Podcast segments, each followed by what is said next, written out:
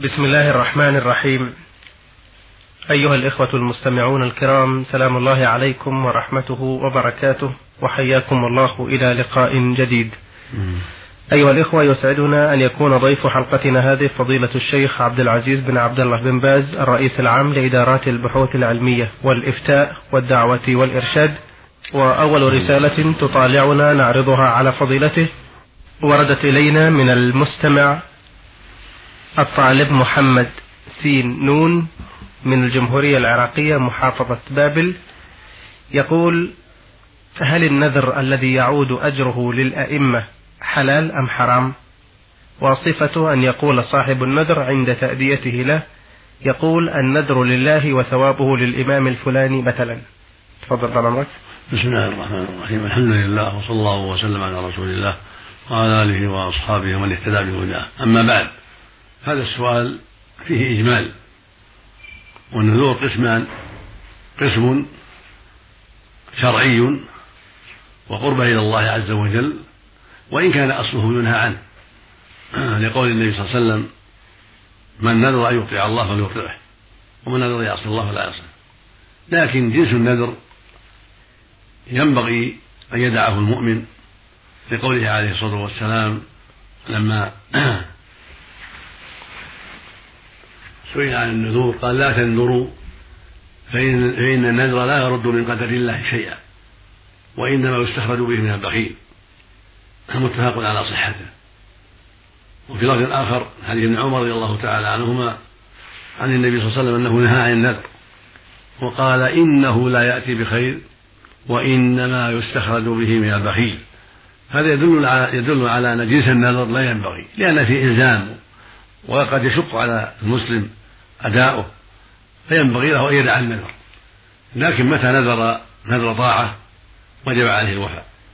نعم. لأن الله سبحانه مدح المؤمنين بالنذر. فقال عز وجل يوفون بالنذر ويخافون يوما كان شره مستطيرا.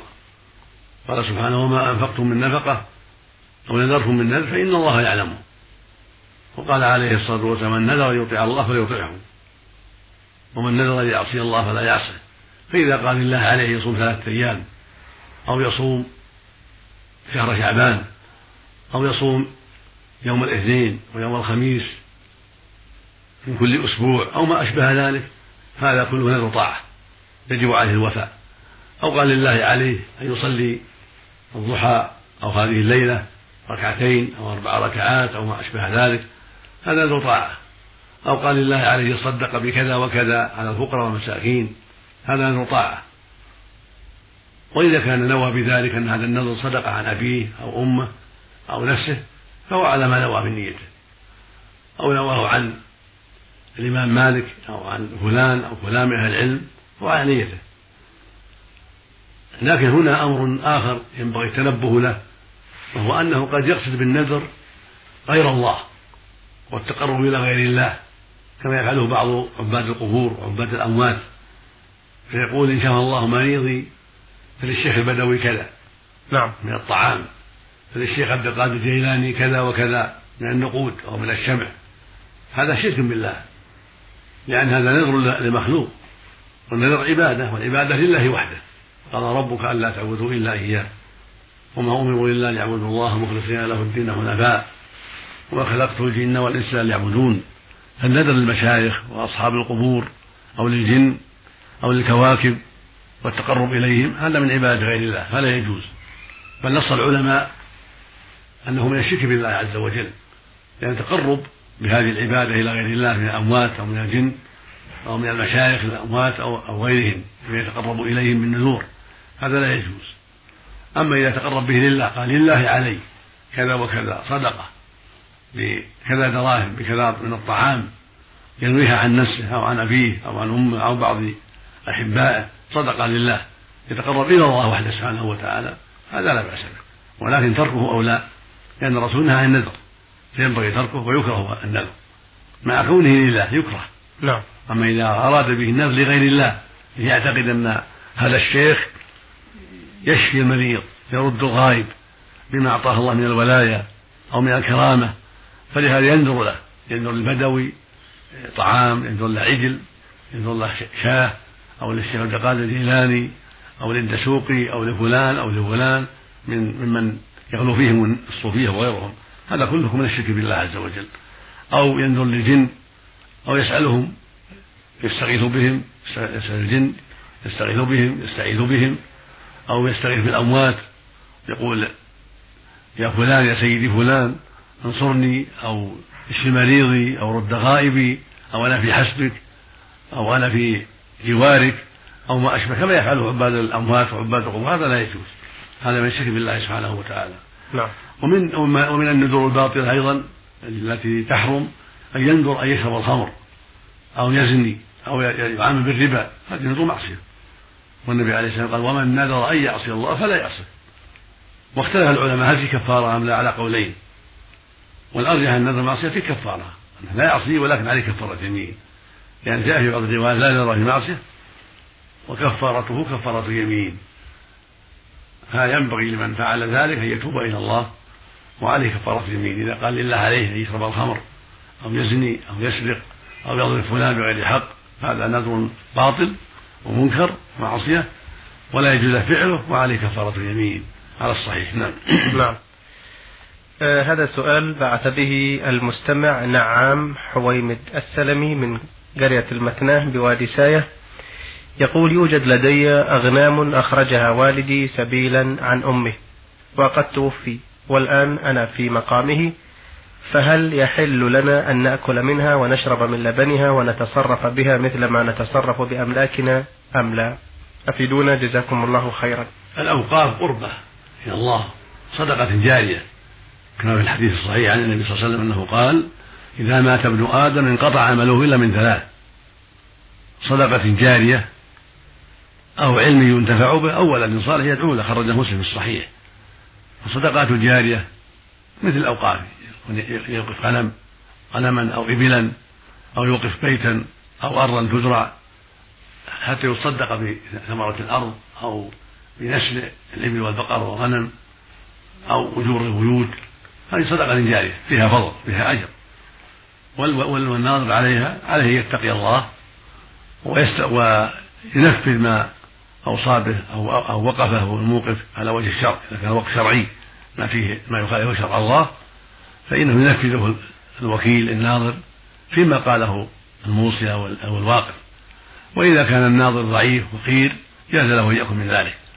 كما قال عمر في وقفه لا جناح على من وليها أن يأكل من المعروف. فإذا كان الولي يعني الناظر فقيرا جاز له الأكل المعروف هو أهل بيته من غير إسراف ولا تبذير. وإن اتصل بالقاضي قاضي البلد واتفق معه على أجر معلوم كان هذا حسنا حتى يحتاط لدينه وحتى لا يتوسع في الأكل من الوقت. إذا ضرب القاضي شيئا معلوما حد له حدا محدودا عن تعبه فلا بأس. وإن أكله من دون مراجعة القاضي بالمعروف من غير إسراف ولا تبذير من من ثمرة الوقف في في مقابل تعبه ولكونه من أولى الناس في هذا الوقت لكونه وقف أبيه أو جده أو نحو ذلك. هذا كله لا بأس به إن شاء الله. ولا حرج. نعم. نعم. بالنسبة لهذه الحيوانات هل ينطبق هذا الحكم أيضا على سلالتها؟ نعم. هي هي نفسها لا لا يأكل منها شيء. هي نفسها تبقى.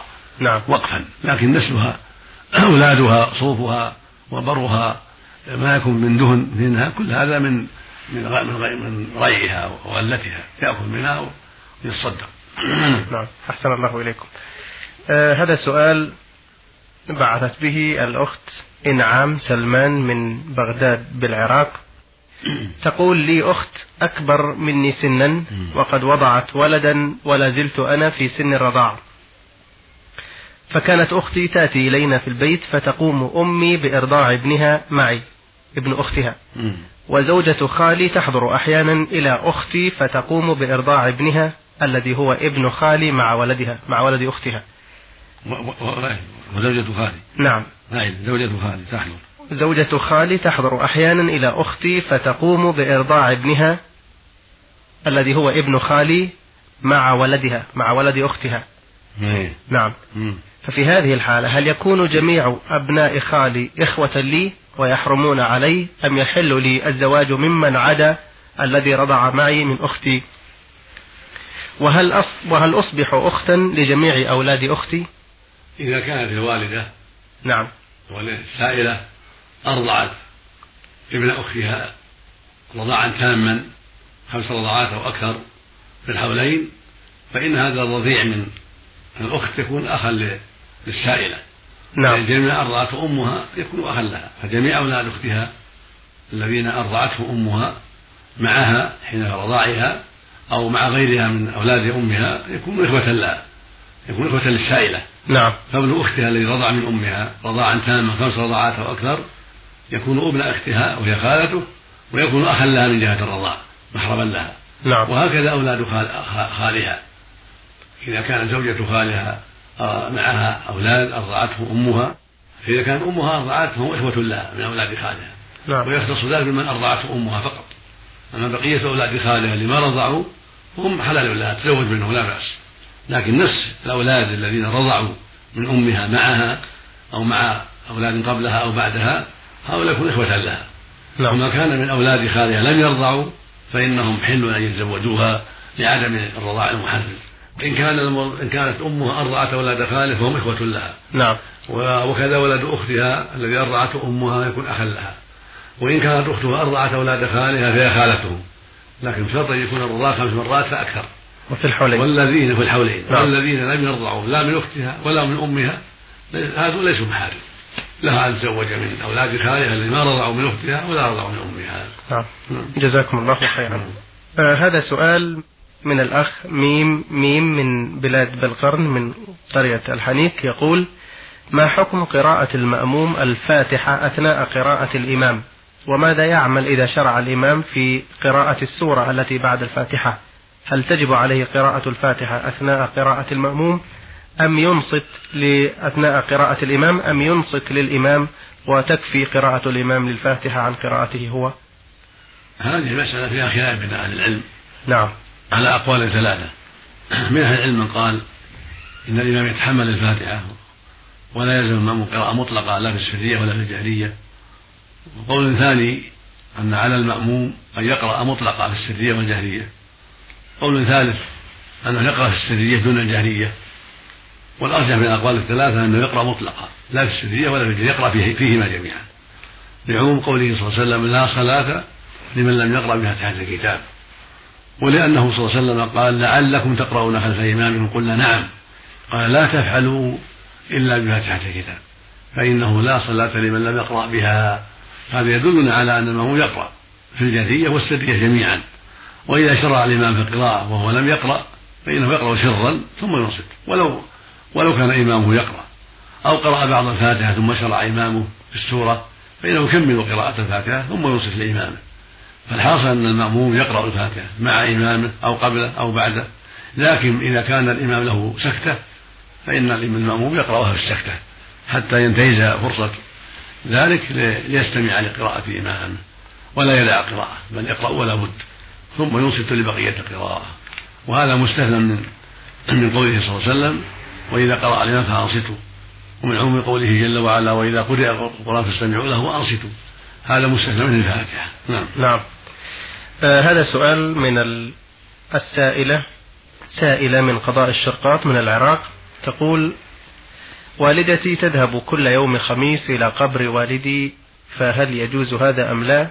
الصحيح من نعم. الصحيح من أقوال العلماء أن الزيارة تختص بالرجال وأن النساء لا يزورن القبور لقوله لأنه صلى الله عليه وسلم لعن زائرات القبور. كان أولا نهى عن زيارة القبور مطلقة للرجال والنساء. ثم رخص للجميع عليه الصلاة والسلام لما في زيارته من ذكر الآخرة ولما في ذلك من إحسان الموتى بالدعاء لهم. ثم استقرت الشريعة على منع النساء وعلى شرعيتها للرجال. وقال عليه الصلاة والسلام زوروا القبور فإنها تذكركم الآخرة. وفي تذكركم الموت. فالزيارة فيها مصالح من تذكير الآخرة تذكير الموت في الدنيا والدعاء للأموات والترحم عليهم. لكن هذا في حق الرجال. وأما النساء فلا يزورن القبور هذا هو الصحيح. هذا هو الصواب. لا يزورن القبور للنهي الأخير ولعنه صلى الله عليه زائرات القبور ولأن في زيارتهن خطرا لأنهن فتنة. وربما سبب ذلك فتنة للزوار من الرجال. وربما أيضا سبب في سبب, سبب ذلك أيضا فتنة لها هي بشدة جزعها أو قلة صبرها إلا من رحم الله. فالمقصود أن الزيارة للقبور مختصة بالرجال دون النساء في أصح قولي العلماء. فلا ينبغي لأم السائلة أن تزور قبر أبيها ولا غيره بل تدعو له في بيتها وفي كل مكان. تدعو له بالمغفرة والرحمة إذا كان مات على الإسلام والحمد لله يكفي. تدعو له بالمغفرة والرحمة تصدق عنه. هذا كله طيب. أما أنها تزور قبره لا. لأن الرسول نهى النساء عن ذلك عليه الصلاة والسلام. نعم. جزاكم الله خير الجزاء أيها الإخوة الكرام كان ضيف حلقتنا هذا اليوم فضيلة الشيخ عبد العزيز بن عبد الله بن باز الرئيس العام لإدارات البحوث العلمية والإفتاء والدعوة والإرشاد. وقد تفضل بالإجابة على أسئلة الإخوة المستمعين. الطالب محمد سين نون من العراق من محافظة بابل والأخ نعام حويمد السلمي من قرية المثناه بوادي ساية والأخت إنعام سلمان من بغداد بالعراق. والأخ ميم ميم من بلاد بالقرن من قرية الحنيك والأخت السائلة من قضاء الشرقاط من العراق. إخوتنا الكرام إلى لقاء قادم إن شاء الله تعالى. نستودعكم الله والسلام عليكم ورحمة الله وبركاته.